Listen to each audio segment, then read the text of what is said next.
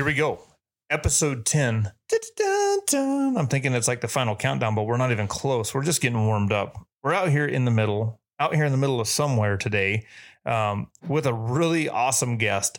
And I know I say that all the time. We got a really awesome guest coming on next. And next up, there's going to be this really awesome person. But today, we're talking about a person that is at a pinnacle that so many people wish to achieve in their life and a person that not only is a professional at what they do, not only they are a superstar at what they do, but at the same time, he's just a damn good guy.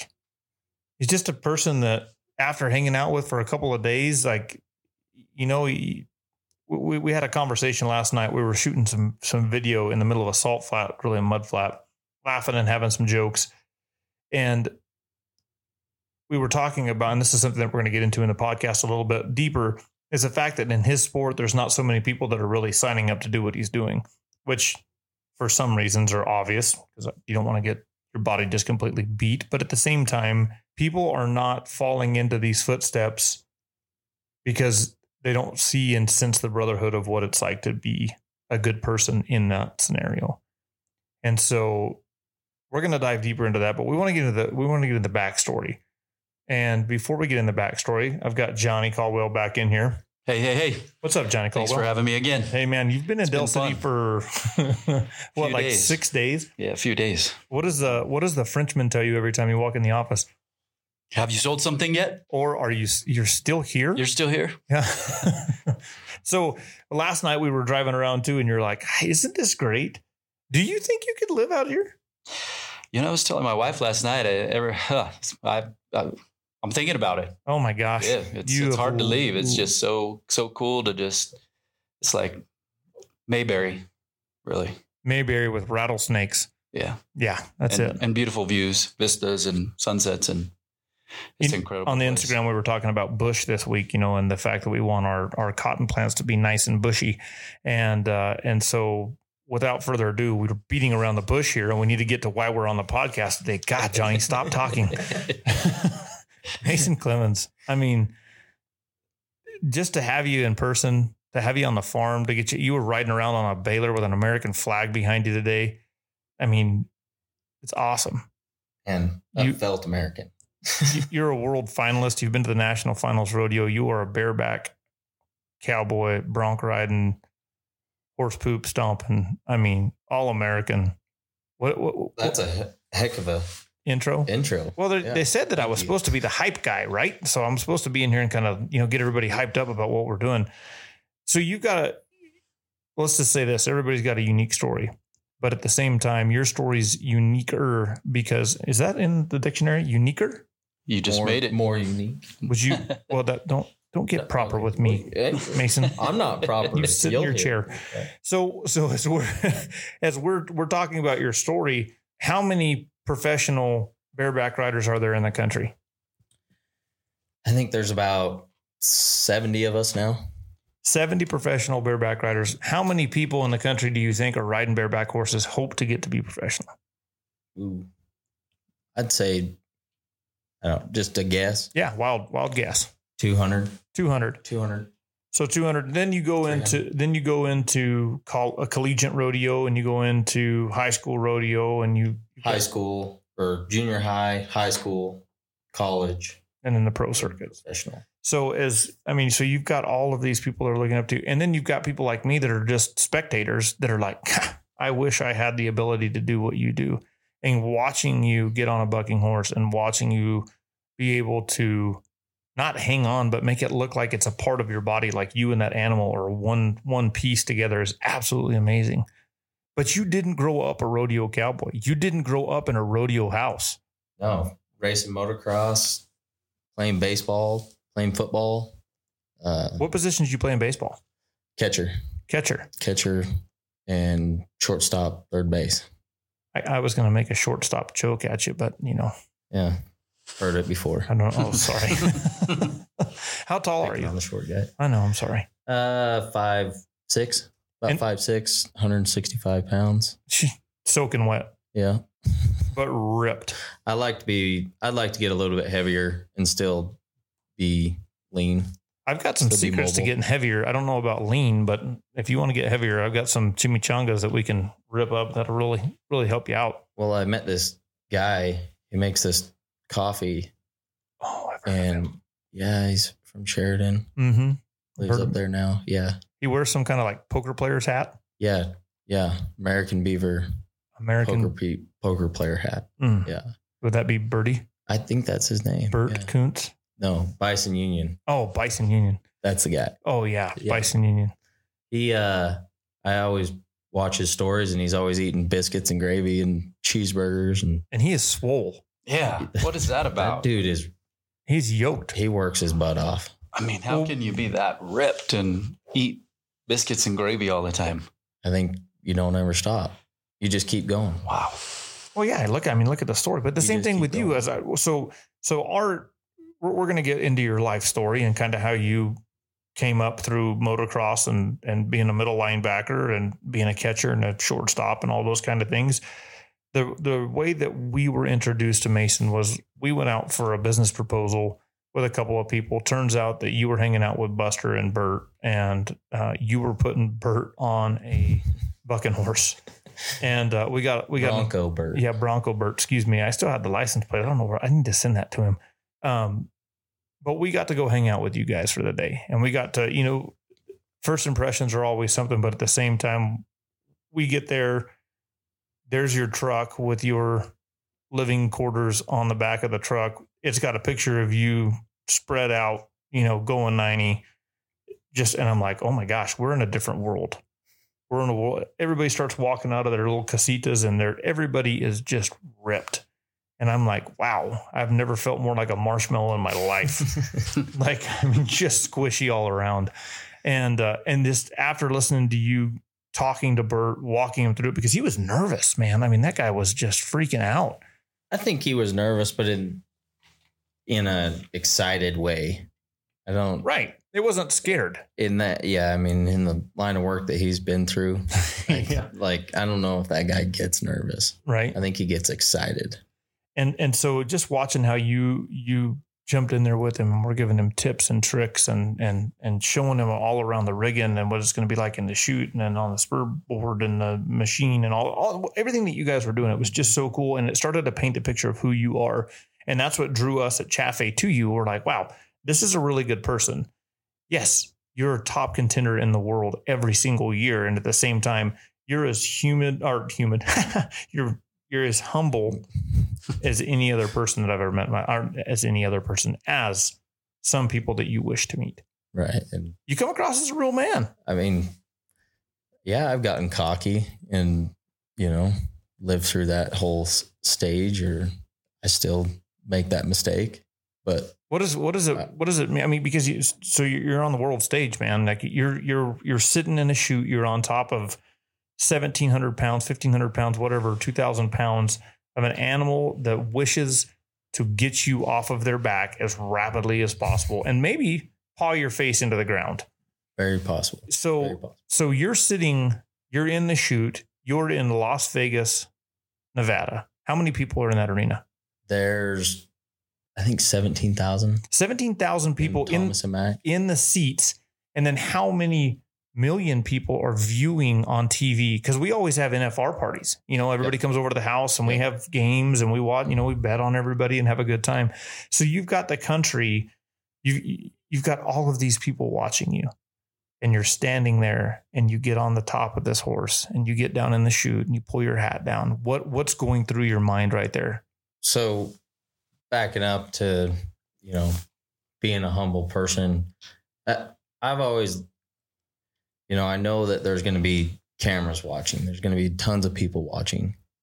And I just, I remember being a kid and meeting some professional, whether it was a rodeo cowboy, motocross guy, uh, any professional athlete, and just the guys that didn't give you the time of day or you know they're not it's not the guy that you look up to or you want your kid to look up to more importantly how i look at it i want to be the guy that i want that my kids look at and say you know what he's following somebody good He's Yeah, I mean- he's following somebody that's a good person we're out tromping around in a cotton field yesterday. It's 109 degrees, and my daughter runs over, and you're carrying her around in the middle of a cotton field, and I'm like, yep, that's good, man.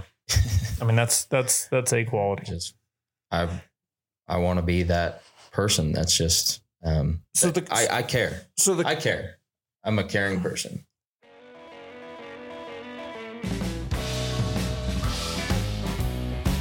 Another one of our awesome sponsors is Big Frig Coolers. You know, it seems like everybody has a cooler. I mean, if you if you think about it in your garage or in the trunk of your car or in the back of your pickup, we all have coolers. One thing about being a farmer and running around on the roads that we have, I can beat the living crap out of anything that you put in the back of my truck. And I've had a lot of coolers. I did not understand what it was like to have a well-made cooler until I got a Big Frig cooler. I got to meet Brock a while back. He's the owner of Big Frig. Him and his amazing team have gone through uh, trial after trial, making sure that they are putting together the best built cooler that you can buy. The cool thing about Big Frig is you're able to customize your cooler as well. So if you're looking for a personalized logo or if you're looking something for your company to be on top of that, so that way you're always repping your company, get with the guys at Big Frig. They can do any kind of crazy custom order. Uh, I've got my J Hill logo on mine and I absolutely love it. Went elk hunting with it, orange rubbed all over it. It still looks absolutely amazing. Go to bigfrig.com. They've got all kinds of awesome things and we support their movement as they support ours. We look forward to the future with Big Frig. So what makes you what makes you care? I mean, why do you want to care? Because think about it. Here we go again. We're we're we're at the national finals rodeo. You're on top of this horse and you're trying to focus everything up. What makes you say, you know what, I actually care about that little kid afterwards that's gonna come up and be like, please sign my hat. You know, you you know, you're my hero. What makes you get to that level instead of saying, I've got to focus on this ride. I'm going to stomp this ride. And the next thing I know, I'm going to be at the MGM holding this gold buckle and being like, yeah, I did this. How does that? Because it, so many of us look for success all the way through our life. And then you see people just crumble when they finally get to the point that they finally made it. I've been there a hundred times, but at the same time, what triggers that in you to say, you know what, I'm going to take the time. I'm going to be a better person. And I want to be that person that kids look up to. How do how do you do that? I just didn't like the way that I felt when I walked away meeting those certain professional people, and I wanted to be better than they were. I want to be an example to the next generation. So give give me an give me a give me an, a uh, a story, if you will, of a time, an example of a time that you had the world by the gonads, and it came back and bit you. Oh, uh, out of the hundred, Just times. gi- give me Yeah. one you example. know, it's um, going to the the college national finals. Um, came in there into the college finals in 2014, winning and across the nation in college rodeo. You're not competing against every college in the nation. You're competing in the region, and then the top bareback riders in that region meet other regions, right? mm-hmm. And It's kind of like NCAA. yeah, and you see you you see how many points those guys won in their region, and then they you know they put them all together, and I'm winning more like triple the amount of points than second place is, and I just walked in there thinking it's gonna be easy. I've got this in the palm of my hand already. Walk in there, show up, do my job, have a college title, walk out, and my second horse was definitely the horse to win it on and made a really good ride. And they throw the yellow flag because I didn't mark them out. Didn't So what does that mean? What does marking out mean? I didn't have the heels of my boots above the shoulders of the horse. When that horse leaves the gate and breaks the plane of the gate after it's opened and steps into the arena, his front feet step into the arena, you have to hold your feet above his shoulders for that first jump, that first second initiation of the clock. And that's the mark out. That's your mark out. After that, pull them. Okay. And Bring that's him. that's where your knees are coming to your shoulders, and then you're going back down across his neck with your with your heels, just trying to Yep. stay in time and in rhythm with that horse. Yep, exactly. It looks so violent. if you don't that's that's why the the mark out is so important that first jump having a good strong mark out is really to your advantage because you know i always reference a rubber band you're creating this tension you're squeezing you nod your head and then he jumps out there, plants his feet. You need to let that tension go so that you can build it back up again to make another to spur him and, and hold your feet and stay on your rigging. So what was the outcome of that rodeo? Uh, that was it for me. That was it. It's a two round and a short at the college finals, and You were done. that took me out of the average. That was it. and what? was it. So what was the drive home like? It was a long way home. Yeah. Uh, Like uh, I was just telling my fiance about this the other day. I didn't perform as good as I did in Prescott, and you know I'm just kind of in my own thoughts after the rodeo, driving back to the airport, and I'm she's you know trying to cheer me up, and I said, "Yeah, I'll get over it here in just a second. Like I just tried to play my ride over my head, and she goes, "Well, you got to let it go fast." And I said, "When I when this happens, I always think about the football game I played in high school. We were uh, state champions and or going to the state championship in between the last game of the regular season and the state championship, we drove all the way to Sacramento, California to play their number one team. And they did not like us one bit being there. You could hear them in the in the locker room under the stadium just screaming, yelling, pissed off that we're there, you know, telling us, oh, we're to get our butts whooped. It was hostile. it is a hostile environment walking out into the stadium and they're, "You can get your butt whooped, white boy. Yeah. you know, They're they're they're howling on you. Yes. And before we walked out of the locker room, it's pretty quiet. Coach walks in and goes, You hear that? Now remember how many hours it took us to get over here and how long it took to drive here. He said, You got to go out there and give it your best. You go out there and give it your best.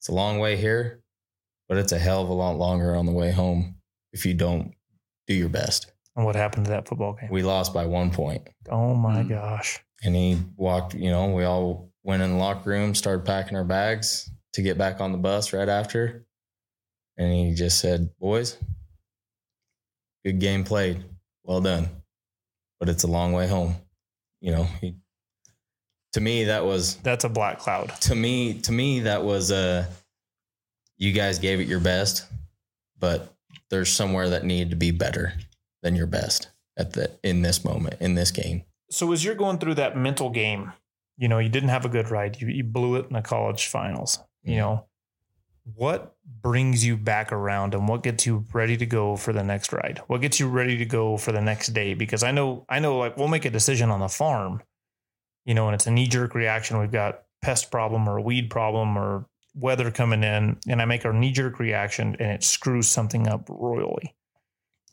But the sun's going to come up again tomorrow.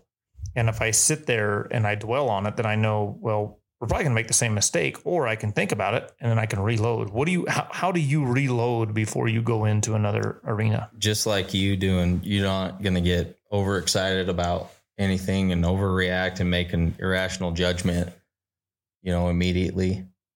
But, you know, the quicker you, the quicker you can realize what you did right and not necessarily what you did wrong, but where you need to sharpen, focus on the good things that just happened that you did correct in that ride. Now look at where you need to sharpen. Visualize that, let it go. And get so- back to the house, get on the spur board. And me, I'm visually or vividly imagining that ride and then trying to replay the that scenario on my spur board, you know, closing my eyes, imagining what that felt like what is it? and what I want it to feel like. what is it? I mean, and that's the thing that I, it, to me, to be a professional in anything, you know, you are a master of your trade.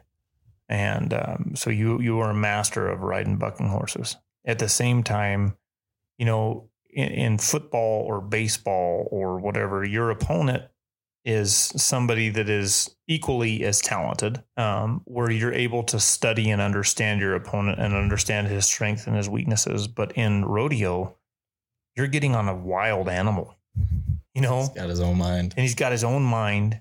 And and just because you know he went left and you know whatever terminology you use in rodeo, he did that for the last four weeks in a row. Changing leads, jumping forward. Yeah. It's I felt like a cowboy when he started saying stuff like that. I was like, yeah, he was changing leads. He's jumping forward. Yeah, cowboy. Uh, but at, at the same time, how do you prepare yourself for that ride? And, and I don't want to just focus on rodeo today, but at the same time, I think it's so cool for so many people to hear what it's like to get on the back of something like this. So, so, you know, you're on the spur board, you're getting your mind over Prescott. You didn't like that ride. And you get home, you're closing your eyes, you're focusing, you're making sure that you're going through the rhythm that you want to be in. And at the same time, you go to the next rodeo. Where are you going next? after Prescott, I went to Vernal What happened? following Wednesday. What happened at Vernal? you know, I dang near had the same thing happen. Uh, you know, in the mark out, it wasn't as strong as I wanted it to be, and finished better on that ride. But I Started. went home that night. It's a two and a half hour drive from where I live, and we didn't get home till midnight. And I was like, man, that's just eating at me. The way that I started that horse, that one part hmm really happy with the way that I finished. I kept gassing him all the way through the whistle, but I just wasn't happy with the way that that started. I know that if I started that horse better, he would perform better. All 90% of them will.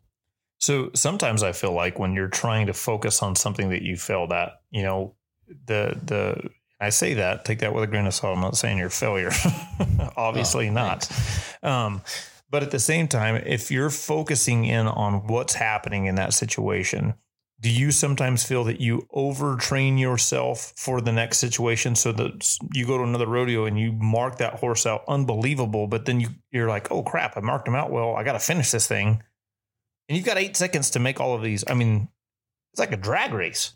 No, no it's almost polar opposite. Okay. I think. I think you can never train too much for a mark out.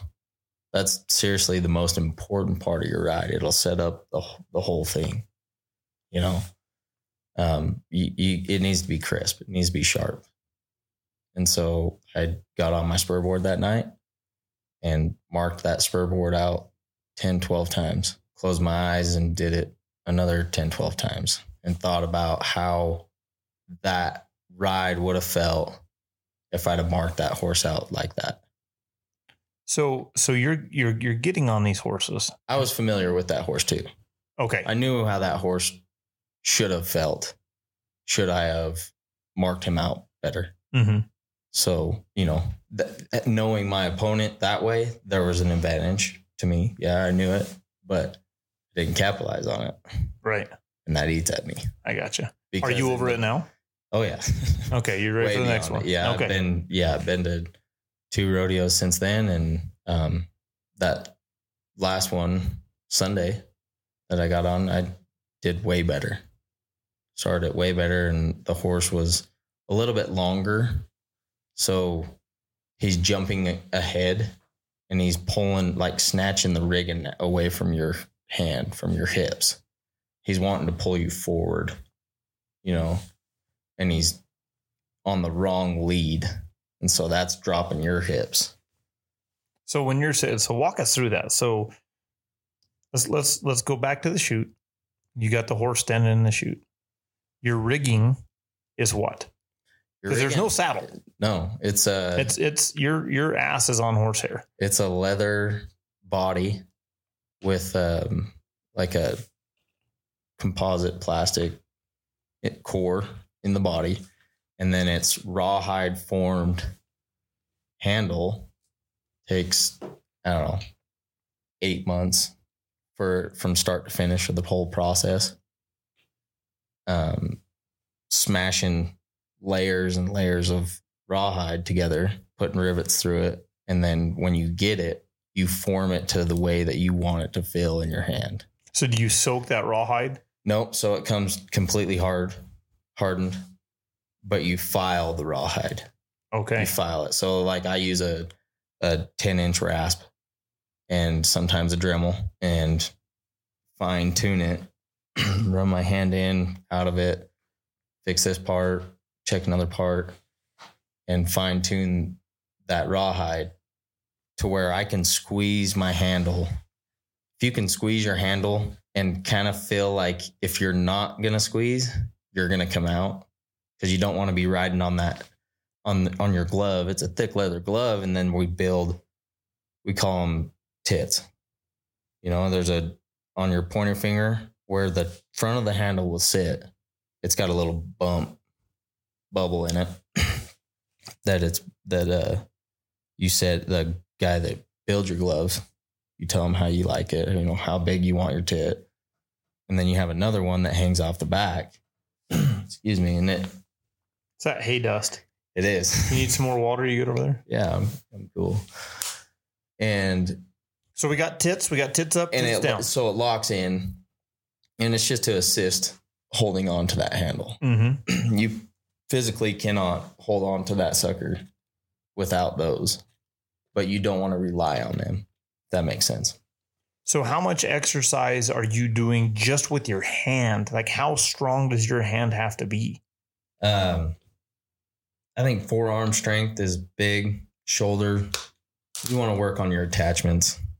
So everything that your bicep attaches to runs down into your forearm, into your wrist, and it'll. You know, you first start riding bareback horses, it gets sore. Mm-hmm. you start to get sore. You get forearm splint, like you get a shin splint, running too much or running wrong. Mm-hmm. Your body's not used to it. You've got to work through that and ride through that stuff to be better. So now, so so now we've got your glove, we've got your rigging. Do you place that on the horse, or does somebody else place that on the horse? Man, as soon as they start loading those horses and the stock contractor loads the horses into the chute, him and his um, stock contractor personnel load them into the chute. Then that's my time to own that horse. I do everything with that horse other than set the flank that the contractor And that's what's has making a desired has a desired, you know, uh feel to that horse. He knows those horses and knows how tight to pull that flank strap or how loose to set it. And it doesn't pinch anything, it doesn't constrict any part of their genitals. And a lot of them are, are female horses. They're mares. A Mhm. lot of them are mares. Yeah, my wife would have made a good bucking horse if reincarnation was real. Hey man, some of the best bucking horses, they're mares. She's probably gonna listen to this and be like, "Oh my gosh." So, so now you've got your rigging set the way you like it. That's my time to own the horse. Okay. and I own that horse and I put my equipment, my bareback rigging, and with latigos and a girth. I hook it, set it, and pull it about five, six horses before me. Start making it, getting it tight on that horse to where it's not going to essentially, fall off that's the or belt right. that's going underneath, like the the ribs or whatever of the horse. That's, your cinch. yeah, your cinch. So it's just like a regular saddle, Yep. but completely different. Yep. Some guys ride a a cotton or Hey, I like that. Thank you. Johnny. Mohair. Mohair. Yep, mohair. And I have found that I really like to ride a neoprene cinch. I won't judge it against you. I was hoping you were going to support cotton farmers, but whatever. Go ahead, Hey, Mason. man, let's- say your let's, story. Let's talk about let's talk about making some cotton cinch. let's, let's talk about it. Okay, so, so And the, I I make it as tight as I want it on that horse, and I don't want it to be too tight to where that horse is feeling like he's got something around his chest, right behind his armpits, that's just making him tight. Like he's not going to perform when stuff's too tight. Mhm. Same as their flank, you know. He's not going to buck if you got your belt on the tightest hole. Can't You're, move. you're not going to go run five miles right. and work out, right? Like, you like a loose waistband. hmm But Especially at my age. yeah, yep, comfy. Mm. Got to be comfy. They perform better when they're comfortable, and it's loose enough they think that they can kick it off. Okay. So it's not too tight to where it's constricting their movements, but loose enough they Think they, can they got a little yeah like just gosh get this get this off me. So so now you've got that on. You're going to get on the horse now. What's the horse normally? What's a horse normally like in in the chute? You know, some of them like to. Some of them are excited. You watch uh, race horse, barrel horse, some rope horses, and steer wrestling horses. They get Kind of prancy around. They're they're excited to go just like you are. hmm But you know, you get in there and you're shaky and you're nervous and you're making fast movements. That makes them nervous. They start feeling your vibe. hmm It's like Right. Avatar. You're doing that little connecting thing. You really do. You Mhm. really do. They feel they feel the slightest tension. They know if you're angry, mad, sad, happy. And Those horses know. And well, you got a 165 pound ripped man on your back that's about to, you know, do something. They're they're hypersensitive to what you're doing. I want them to know that, but I want them to bring the fight back to me. Oh yeah, Does that makes sense? I got pumped of you just saying that. I like I like to be as cool and calm as possible so that my horse is as cool and calm as possible as well. Mm-hmm. You know, sometimes they get a little wild, jump backwards, and they're just ready to go. So you, you you're now on the horse. You, you've got. Are you tied in? I'd run my hand in my rigging okay. and slide up underneath the handle as far up there as I can. I and then I ha- you know that's my chute procedure is I'm crawling over there the same way every time and I make those steps Right. in my mind. And I follow steps 1 through I don't know 8. Yep. Climb over, slide down onto your horse, get all your weight sitting on him. Keep your spurs on the slat, the rails of the chute, so you're not uh, poking him in the belly with your spurs. So your spurs are out. Yeah, you're not you're not trying to make him pissed off. Okay. So we got spurs out. We don't want this. We don't want this horse all fired up. No, you start poking him in the belly, he's going to jump around on you. Okay. Be really agitated. So we're So- we're not poking him in the belly.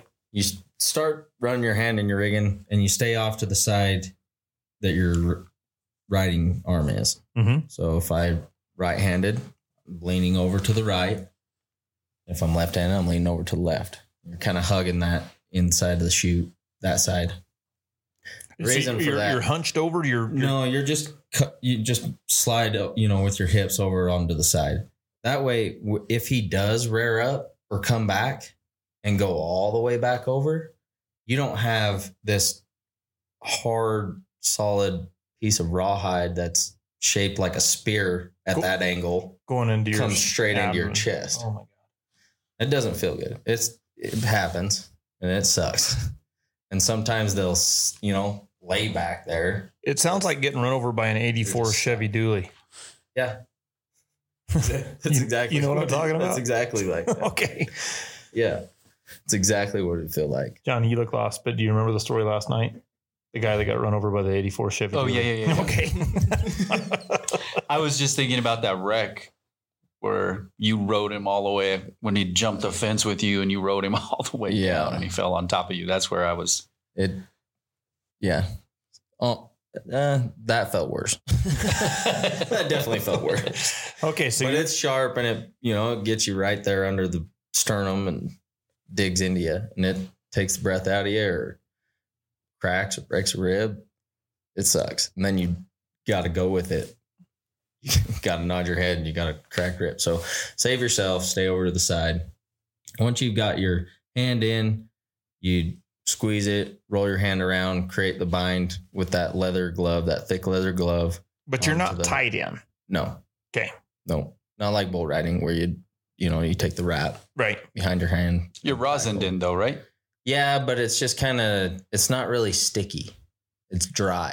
It just keeps stuff dry so it doesn't slide. Tight. Yeah. Yep. So Run your hand in, get your bind right between the rawhide and your leather glove. Roll your hand around and slowly just so smooth and subtle with speed. You want to get in and get out as fast as possible. mhm. Get up, the longer you're in the chute, rigging. the bigger the chance is to get hurt. Yep. That's that's a bad place to be. It's you're enclosed in this metal deal with a eleven hundred pound animal and you weigh 165 pounds.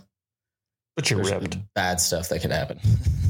Yeah. Okay. So I'm not ripped. so you, biscuits. yeah, You're pretty ripped. I'm biscuits and gravy. You should have you should have seen the you had to change shirts for the photo shoot this morning. Intern Sarah almost blew her own brains out right there. She couldn't even see straight.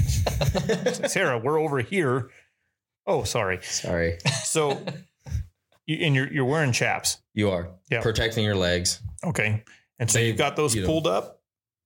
Yeah, you kind of just slide them up so that you can, you know, get that movement in your legs. You know, Do, do you put baby powder in them so that like I, uh, we have before. I've Yeah. seen seen that Yeah, before. we have before. cool. Yeah, Okay, so having a good time.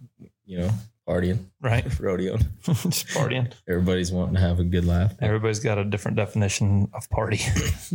this one's Go jump on some animals. Let's party. I've got a goat back there. We can ask Uh, Harv to ride him. Okay, so we're we're, we're moving on. So so you're in there. There's nothing on the head of the horse. No, sometimes they'll put a halter on them just to, um, they'll change the horse from different events. So a bareback horse might go to the bronc riding and he'll start lifting his head, you know, and he'll get long and start pulling on the bareback rider. So they'll put him in the bronc riding to where he's got a rein on his, under his halter, pulling on his head, keeping his chin tucked. And that kind of just frees the horse up to almost trick it a little bit to keep him guessing on what he's doing. Mm-hmm. So sometimes they'll put that halter on just to keep try and keep their head down, or you know, some contractors do it just because their brand is on the big nose band of the halter and it looks cool. Mm-hmm. They're proud of that horse, you know. Um, So the stage is set. other than that, yeah, it's it's you sliding up We've and got you make sure everything's uh, you got your pickup man out in the arena. This is you do that before you crawl over the chute, really, but you want to make sure your pickup man are in the arena. Make sure that your the stock contractor, the flank man, has got his flank set so that when you're in there doing your thing, that's the only thing going on at that moment. mm-hmm. Horse leaves the arena, you're in the chute, slide up on your rigging, horse left, pickup man gets set, they tell you good to go, slide back.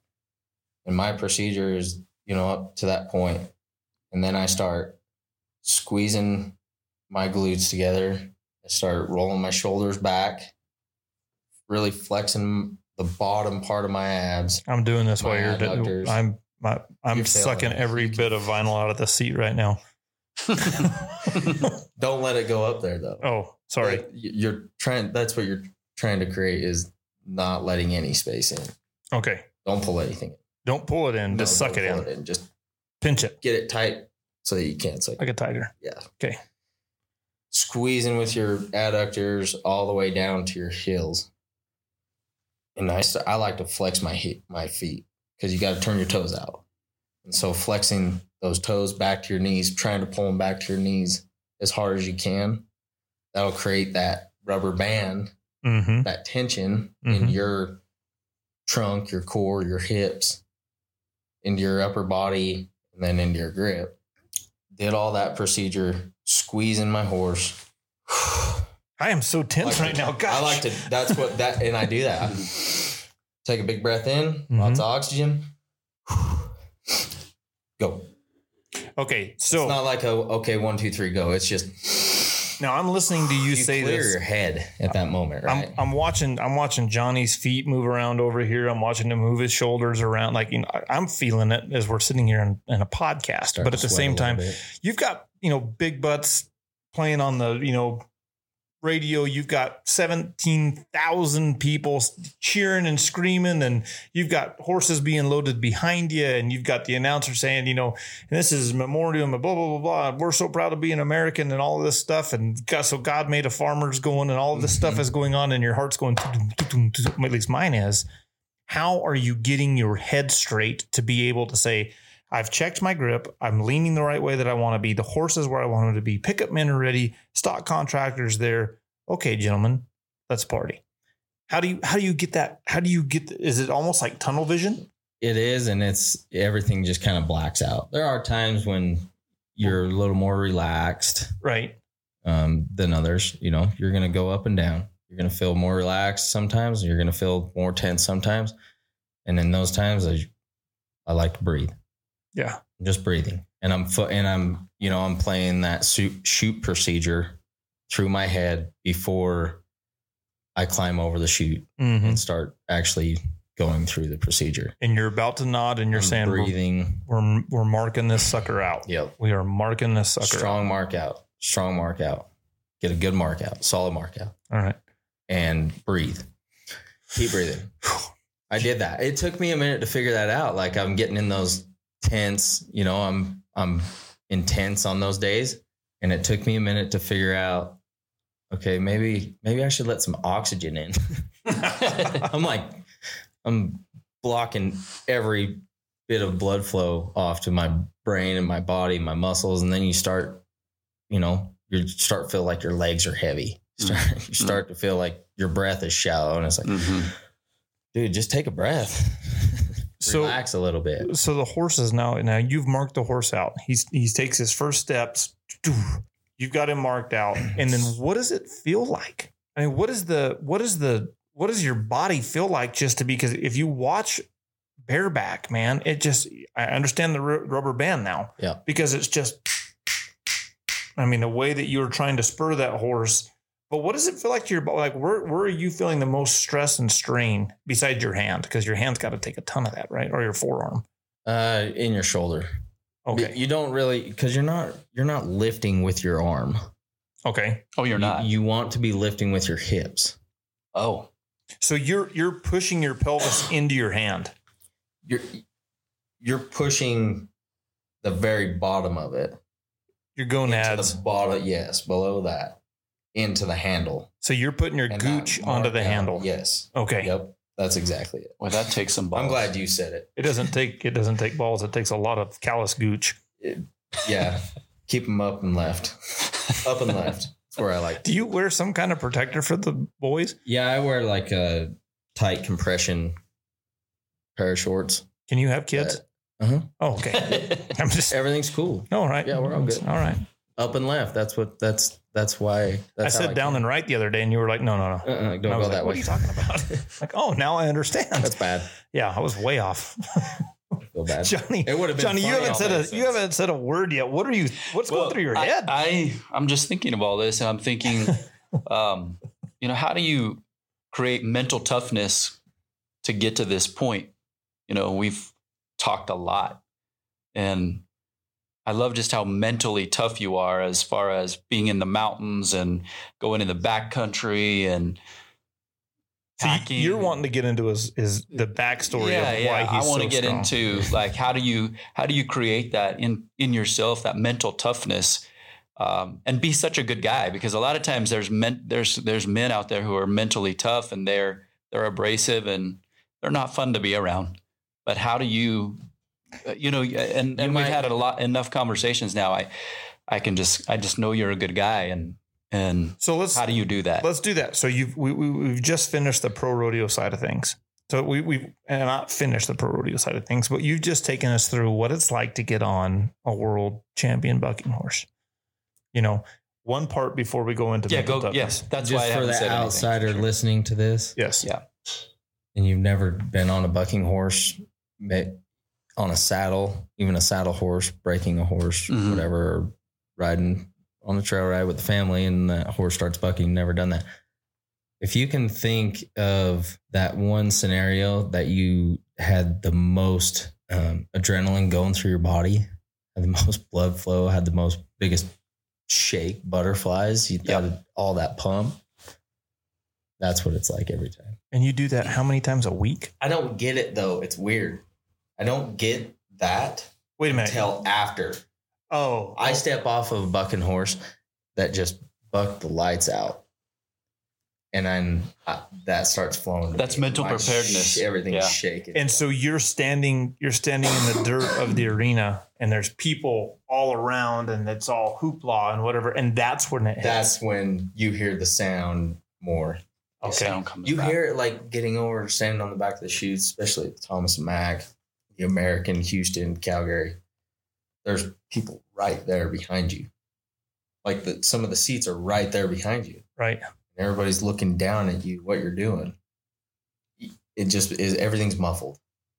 You're so focused on that chute procedure, the mark out, your spur ride, and your finish Mhm. Right. that everything is just muffled. You hear it, it's just muffled. And then you step off, and then you start to hear the announcer, or like right as you're getting off onto the pickup, man. You start- 89 and a half points, you know. yeah, that's like he usually announces it right as you're getting off onto the pickup, man. and that horse is running off at, out of the arena, and you hear that, and it's like, whoo, hell yeah, hell yeah. Oh my gosh, You that get is the chills, you know. so but- to to make Mason who you are. We're going back down memory lane. Let's head down there. Okay, so we're we're headed into we're headed into where are we at in Utah? Where'd you grow up? So I was born in Las Vegas, in Henderson. Okay, We lived there till I was about four, and then we moved back to Utah, um, to Draper, Utah, which is about thirty minutes south of Salt Lake. mm-hmm. Growing up, playing baseball, football, started racing motocross when we were seven. Me and my brother, my older brother, were seven, eight Tell- years old. Tell, tell me about the difference between racing motocross and riding bucking horses. As a youngster, like because you weren't thinking about bucking horses, or were you? Um, I was uh, not horses, but rodeo. I always told my mom, you know, she tells everybody this. So funny to her and so cute. he he always told me that he was going to be a towel boy. He's a Okay. he's a towel boy. And I'd walk around the house in my dad's cowboy boots and his hat, and I just said, "I'm- "I'm a towel boy." right. and we'd go on summer trips at you know little four or five still and go on summer trips. I remember getting on my first sheep i remember being jacked up. They're like yeah we're going to the fair tomorrow the rodeo tomorrow. You guys are all going to ride sheep you know me and my brother and all of our friends that we were with. And i was jacked up. No no one really wanted to do it and then we get there and i'm like hey i don't want to i don't want to do it you know, and I see everybody falling off, sheep rolling them, Those are some of the worst. and I'm wrecks, just like. I don't want to go. and I was like, I'm the last kid standing there, and they're like, "Come on, let's go." My dad just picks me up, and I'm like, I don't remember freaking out or crying or being upset that he's making me do it, but he's like, "Hey, you wanted to do this, dude," and he picks me up and puts me on it, and it was just like I can remember that. It's Mhm. weird. I can remember that. you remember the wool. You I can remember that. Yeah, the the sounds and the sights in that moment, but I, you know, everything else after that is blurred. And you're four then? Yeah, about five. So one of your five, earliest six. memories. Yes, probably. Yeah, of doing anything, and I rode the crap out of this sheep across the arena and was just pumped up. You And know, your, dad's going. walking around telling everybody else. Yeah, I think he really didn't know. I don't think, you know, what I had in mind in the future for any of that. Um, because I was always playing with motocross stuff, playing with little dirt bikes, building jumps with them. Um, we raced motocross when I was seven, started racing motocross, and we were always building jumps at the neighbor's house that was being built. You know, the, after they excavate the the foundation, we were plenty of dirt. man all over the neighborhood. We'd have a track here, a track there. We'd be ripping it up all around town, That's awesome. and that just I loved riding bikes and loved racing motocross. And about twelve, you know, thirteen, I had really had a lot of interest in racing motocross and being a supercross rider. And What were you dressing like in it- those it's, days? It's patchy. It's really patchy. I didn't really know how to fit in, I guess. I went to a school that nobody rodeoed at other than me, a friend down the street that their family raised horses. And in the wintertime, they'd go cutting and sorting, team penning. And so I played the mix skater, BMX kid, but still going doing cowboy stuff if I wasn't at the motocross race Mm-hmm. and hanging out with them and learning, you know, the, the being around a horse intrigued me at the time as much as looking at a motorcycle. You know what I mean? Being around that motorcycle, starting it, just Mhm. being a kid, revving it up. That intrigued me a lot. Um, and so about 14, I finally talked my mom into letting me ride bulls. And, you know, between that seven and 14, I was going with those friends and going to little junior rodeos, little britches stuff, just for fun. You know, we didn't have a motocross race and like I want to go hang out. Can I go with them and ride to the rodeo? And you know, they're like, Yeah, that's cool. Go ahead. Didn't So think anything of it. Your And siblings, they're not in it at all. nope. Your No, parents we- didn't rodeo. my mom, she grew up around um, some race horses. Mm-hmm. She rode horses, you know, when she was younger, but never really. It wasn't an active part of your life growing up. No, not at all. Okay. Not at all. And so, about 14, I had some friends that were, were heavy in rodeo, and I was like, and they were riding bulls. You know, they started riding sheep, steers. Now they're at bulls, and it's about 14, 15 years old. Mm-hmm. And I was like, hey, I want to go do that. I want to go try that. She's like, ah, I don't know. My dad's like, no, you're not doing that. And then I got a phone call. I was like 16 years old, 15, 16 years old. And my buddy's like, hey, there's this rodeo you want to come to. You can borrow my gear. I called my mom. I'm like, hey, I really want to go do this. She's like, all right, let's go. So we drive out there and get on and I rode, rode it. Dude, it wasn't like something rank. Right, but It still, wasn't bucking nightmare, but just a junior bull, and I rode it. And I was like, "Holy crap, that was fun!" And I can do it. And that's so when his mom said, "Oh crap." that Christmas, yeah, that Christmas, it was that was like October, November ish, I think. That Christmas, I got bull riding gear. I was like really thinking about it all the time, right? Got bull riding gear and started uh, going to the rodeos more in the, especially in the winter time. All the rodeo, the junior stuff happens, and then the summer comes around, and they don't really have any of it. And so I'd race motocross all summer long be back to the biker punk kid. Um, Bulls and bikes. yeah, what it was. And then uh, that following year, you know, I finally talked my mom and dad into letting me sell one of my race bikes, and I bought a horse with that money. And it was one of those one of our friends down the street that I went to school with that rodeoed and did the cutting. Nice horse for my age and what I could afford. And kept him over there for a while. And the neighbors like, oh, we have an extra place over here. They had a horse that was by itself and a couple stalls. So then I eventually moved it over there, but tried to do the roping deal on him and he just wasn't uh he was about 12 or 13 at the time and he just you couldn't I didn't know enough. My parents didn't know enough about it. So it was all confusing like how why can't you just go get on that horse and go rope? Why can't you just why do you got to get another horse? And he wasn't trained to rope. No, he's trained to sort, cut. Really good team penning horse. Little, really Mhm, catty. mhm.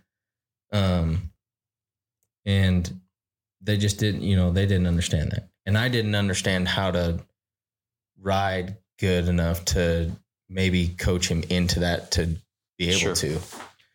And finally, I just kind of got sick of it, bored of it.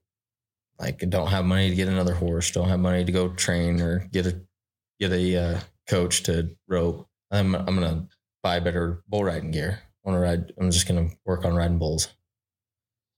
And then that was you know 16, 17, You're playing football and 15, baseball. yeah. You're racing motocross. You're all of it, all of it. And then my buddies start steer wrestling. They get a steer wrestling horse. And we're doing the chute dogging and we start steer wrestling, you know, junior year. I want to do that. And then I asked for Christmas for a, a steer wrestling clinic to Rope Myers. And I went down to Rope Myers for three days and learned how to dog steers. And the second day, we were jumping steers and the horse didn't really fade away after I jumped this onto the steer, and he clipped the side of my ankle and Mm. broke a piece off my ankle. I didn't really know it at the time. Just went got a lot of ice and wrapped it up tight. Finally got a boot in it the next morning, and they simulate having a rodeo, and I won the school. I think I jumped that steer and like it was like three point four. no barrier. But I'm like, I'm definitely the smallest kid at the school at 16 years old and just flipped this thing in 3.4 and I just felt larger than life. Needless to say, you're athletic. Yeah, It's a natural. in in this way. well, Sometimes yeah, seems like you excel at everything you try. football, yeah, I was okay. I wasn't really good, but I don't think I had the love and the desire to try to work at it. Mm-hmm. You know, I was just I good. I was okay at that. But this stuff, I like really, I could mentally think about it and vividly imagine it Mm-hmm. that age. Not like I, not like uh, football. You know, it was just show up, practice, play. Right Mhm. to me. There wasn't any any imagination or dreams or goals in front of it. And uh, so I end up mounting out on this buddy's horse, nice dog and horse, and doing really good and making the high school finals my junior and senior year in steer wrestling and bull riding.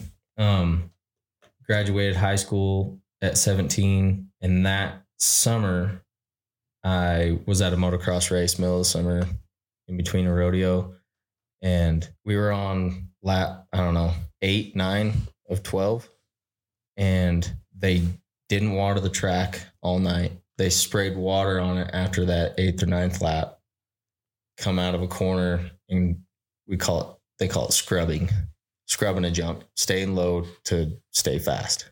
And my back tire washes out. I let off the throttle at the top of the jump bike throws me pitches forward. So back tires looking up at the stars, front tires looking down at the ground, and lands right into a rut. Mm.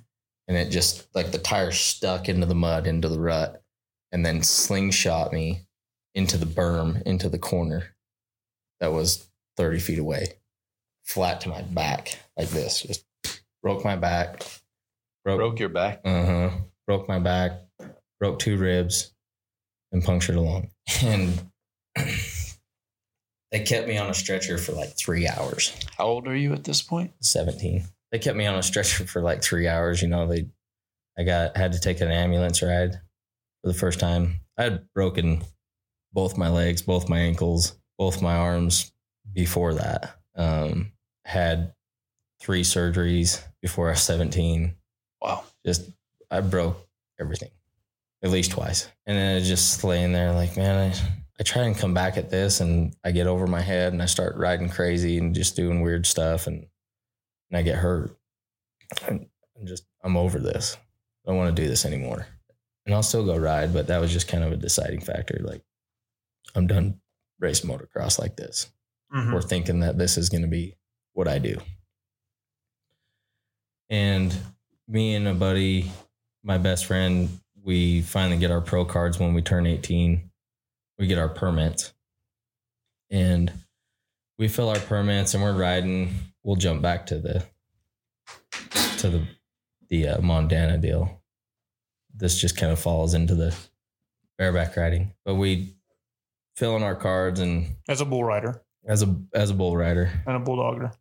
You're a wrestler. No, No. just bull rider. Yep. After high school, after that last state finals, I still didn't have enough money saved up to buy a a uh, nice dog and horse, and just kind of lost interest with it. Mm-hmm. Um, nineteen rolls around. I'm riding with another buddy, and we're at the Prescott Rodeo.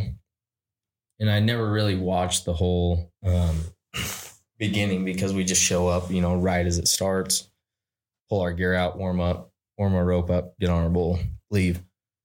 And I watched the national anthem and the bareback riding, and I watched all 15, 20 guys, you know. Prescott's a big deal. I had no idea who those guys really were. Didn't pay attention to that event. Mm-hmm. I was just like, man, that looks fun. that looks cool. That looks like me. That looks intense. And called my best friend up. He'd been on a couple bareback horses. I said, Hey, I need to borrow that bareback riding gear you got. I'm driving back from Prescott. And he goes, No, no, dude. No, you're not. You're not doing that. I'm like, Yeah, I'm I'm coming back from Prescott. I'm gonna pick up that rigging and your gear. And I'm gonna go up to Woodruff, Utah, to get on a couple horses in uh, in their small town rodeo. buddy of ours lived up there, and I called him. He's like, "Hey, we got spots in the bareback red. Count me in. I'm on my way. Coming from Arizona. Drove all night from Arizona back to Salt Lake. Took a shower, stopped at home, grabbed new shirt, drove over across town, grabbed my buddy's gear, drove another two and a half, three hours up to Woodruff. Got on two bareback horses that day. First one, pretty quick work of me. Straight out the back door. Second one, I was, all right, I'm fired up. Like, I'm going to stay on. I'm going to stay on, move my feet. I'm going to do something. I'm not going to get bucked off. And I made it to, I don't know, five, six, longer. But I remember having that feeling of those first two jumps and watching my feet, you know, at the time kind of just blow out, but they're moving and I'm, I know that I'm staying back and feeling like I'm doing something for those Mhm. five seconds. Then I got the awe factor, right? And then you're thinking of what to do and you can't do that on a bareback horse. Bucks me off. I'm like, hell yeah, I'm going to ride bareback horses. This is cool. I finally save up some gear and get to riding bareback horses and bulls at the same time. And it made me a better bull rider. I started riding really good riding bulls. I think it just slowed it down. Bareback riding so fast. Mm-hmm. It slowed my bull riding down and was doing really good at it. So w- w- when when do you have this moment, or do you have this moment that you think I can I can make a career out of this? I could go to the NFR. Do, do you ever have that moment, or is it just you're just going through life and this is where it kind of takes you And I'm just going through life. Just and just having fun? just having fun. No plan, rodeo, no- no. plan, no real idea where this could take me, what what I could do with it, and that didn't hit me until I won the region at college. It was like, and I did, I I just won that, and Maybe I have I did, something. I did really good this year. I think, you know, I want to be a world champion at this. Mm-hmm. I want to be the best at this. Mm-hmm. Like, was there ever a day that you just woke up and you're like, I'm, I might have something? No, I just I think it just come on. It didn't just come on. It's No. been an evolution. It wasn't a wake up and Yeah. Let's go to the gym and go get on some bareback horses and practice and I'm gonna be the best at this. It just kind of like slowly progressed into this Mhm. confidence to say that, right? Yeah. Through winning. Yeah. So going back to the mental toughness question, how do you, you know, there's a kid in high school, maybe he's a freshman right now somewhere, and he's going to hear this podcast or he's going to see you on TV or, you know, he's going to get online, he's going to Google your name. He's going to read your story. You've won half a million dollars at this point in your career. You're not even 30 years old yet, and we can talk a little bit about that. But how does how does that kid get mentally tough enough when he's not from a rodeo family and it's intimidating you know it's it's super intimidating to walk up to these cowboys or or to i mean how does somebody get started who hears what you're saying and it ignites something in them and they want to try because you said yourself that you know it's a dying breed and so how can we inspire young people to be more interested and take more action and those kind of things like that? I mean obviously people have changed kids have changed right? Uh, when you were a kid you didn't have smartphone you didn't grow up with a phone you didn't grow up with all the technology that kids have today but how can we get that kid off the sofa and how can we encourage him to grow his mental toughness and take the next step Yeah. I didn't I grew up pretty pretty good. We weren't we weren't a very poor family. uh-huh We were really fortunate. mm-hmm Dad always worked his butt off mm-hmm to give us kids what we wanted when we worked hard at school. You know? Yeah. You work hard at school, I'll work hard at work, and yeah, we'll, I'll go get that. We'll go buy that.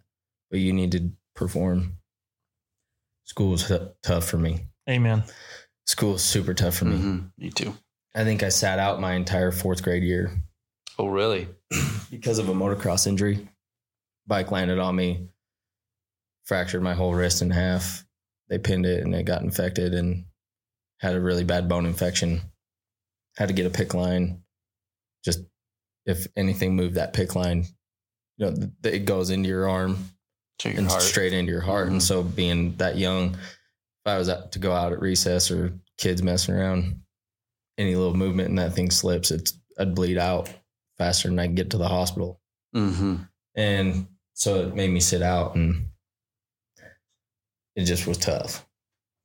School was really tough and they never really just gave us anything. Parents never really never gave us anything. Just a, a freebie. Here you go Right. you want you want to go hang out with friends tonight and a little bit of cash to buy yourself a drink or cheeseburger you're going to mow lawn you're going to pull all the weeds Mm-hmm. and then when that's done you're going to clean the garage sweep the garage up clean all of your crap up Mm-hmm. And stuff was put away like that daily. If you didn't have your homework done, the yard chores done, whatever I asked of you done first, you're not going anywhere. There was a lot of discipline. Mom put that into us and made us do the tough things that you didn't want to go do, you know? And they would always tell us, hey, you'll appreciate it later. You'll appreciate that later.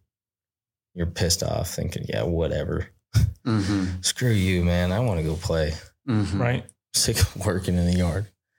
That's my answer to that. Your parents taught you Work harder. work Or ethic. do the do the do the hard things. And then get to enjoy the Do the hard things because it will pay off. so And so that's why what I say to the younger generation.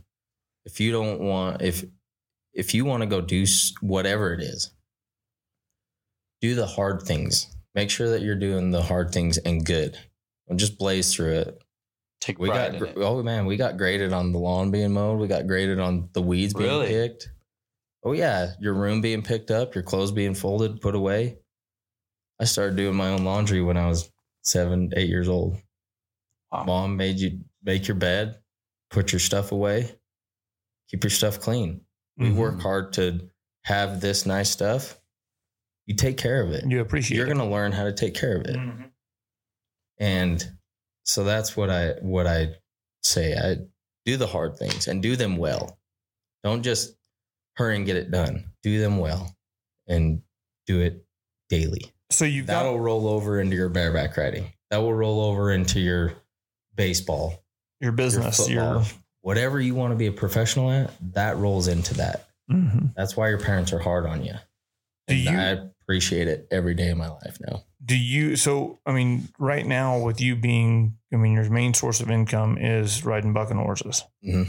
um what what are you going through right now to to stay up on your game? I mean what are you having to what are the hard things that you're doing now that you're having to force yourself through? I'm going back to, you know, there's a lot of downtime this time. especially with covid. I don't want to go work out.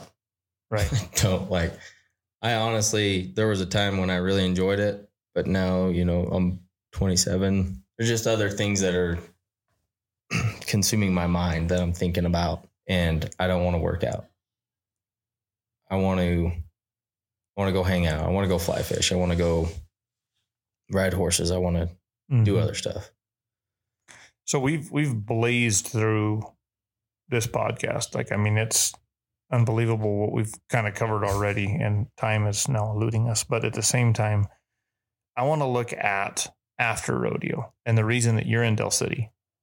Um, what what do you think is going to be one of the one of the bigger takeaways that you have from rodeo? But two, what do you think it's going to to change in your world as you leave rodeo in the next twenty years? rodeo has given me everything that I've ever wanted. Mm-hmm. It's gave me a purpose. It's gave me financial stability at times. And Mhm. instability. Yes, a lot of that. But it's given me great friendships, such as sitting at this table, meeting you guys, given me, you know, Bison Union, Cinch, Barstow. The camaraderie and rodeo is awesome. Right. I'm not a tighter group of people, professional athletes, than rodeo people, farmers, ranchers. We all look out for each other in one way or another, right?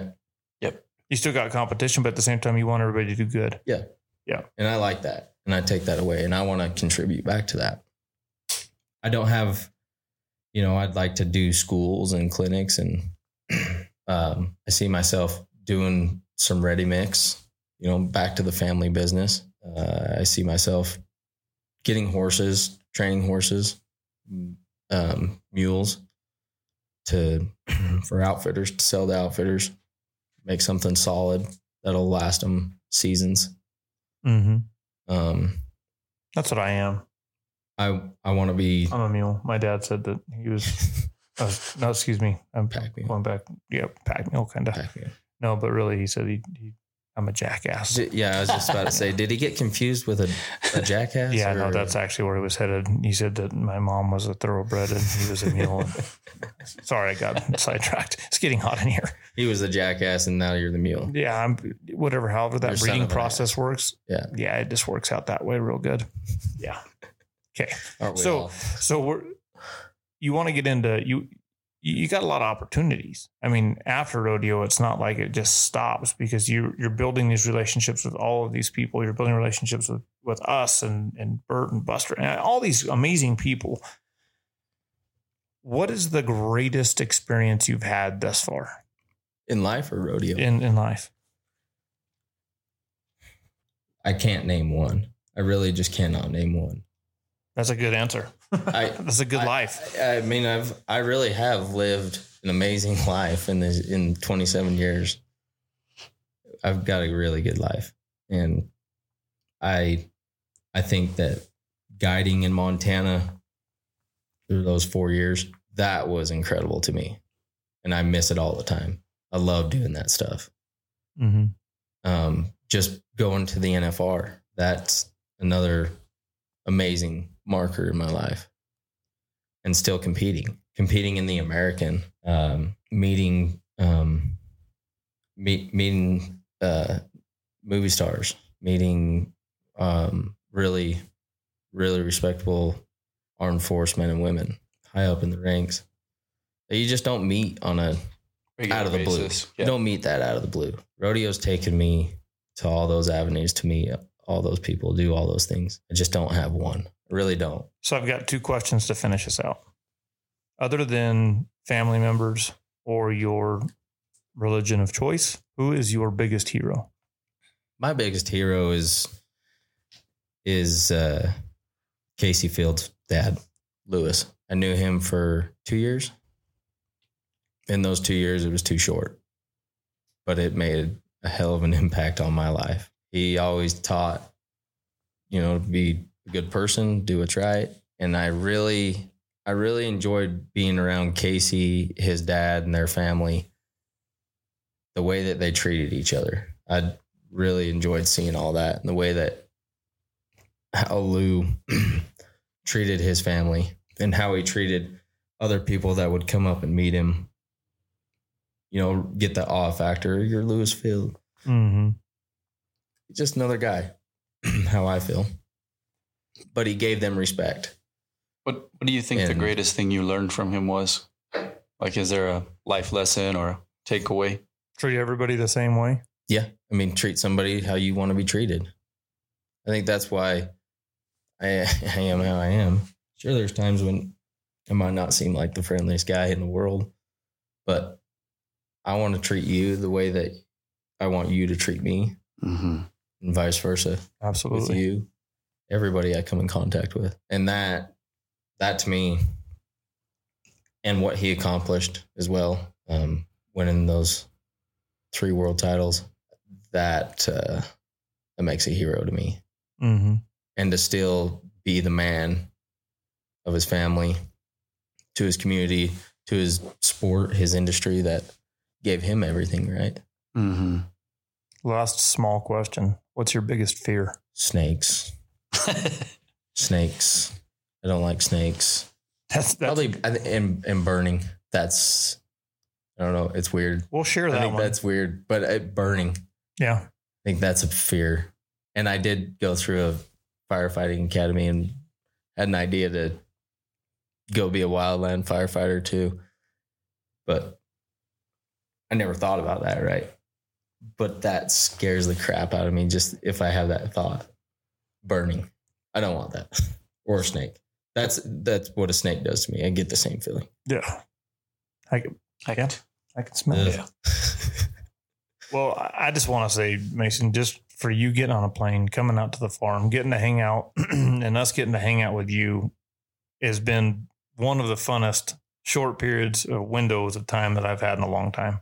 Yeah, I didn't. Uh, as soon as I got here and we started talking, me and Johnny yesterday when I landed and had lunch, I'm like, "Hey, do you think I ought to stay another day? We get some more stuff done." And I just felt like I'm we're gonna have a great time out here. And then last night, I was really happy that we booked another day because it's just fun to be out here to see your operation, how much hard work goes into all this, and what you're doing with Chafe. You're not just building a company to profit off of. You're Johnny, you're not you're not just here just to sell people crap, tell them a bunch of bullshit that they want to hear, to make them happy, so that you can sell the product and make your cut. You're out here to give back to the FFA agriculture in a whole, and you put the love and the passion of that into your product. And just like me, I eat good, I perform good. And your product is something that your horses are going to eat that's great for them and they're going to perform great for you. That's that's that's the hope, you know. And I, I think the thing that we want the most out of is we want to leave this earth one better than we found it, and two, we want to leave this earth creating an impact that positively changed people.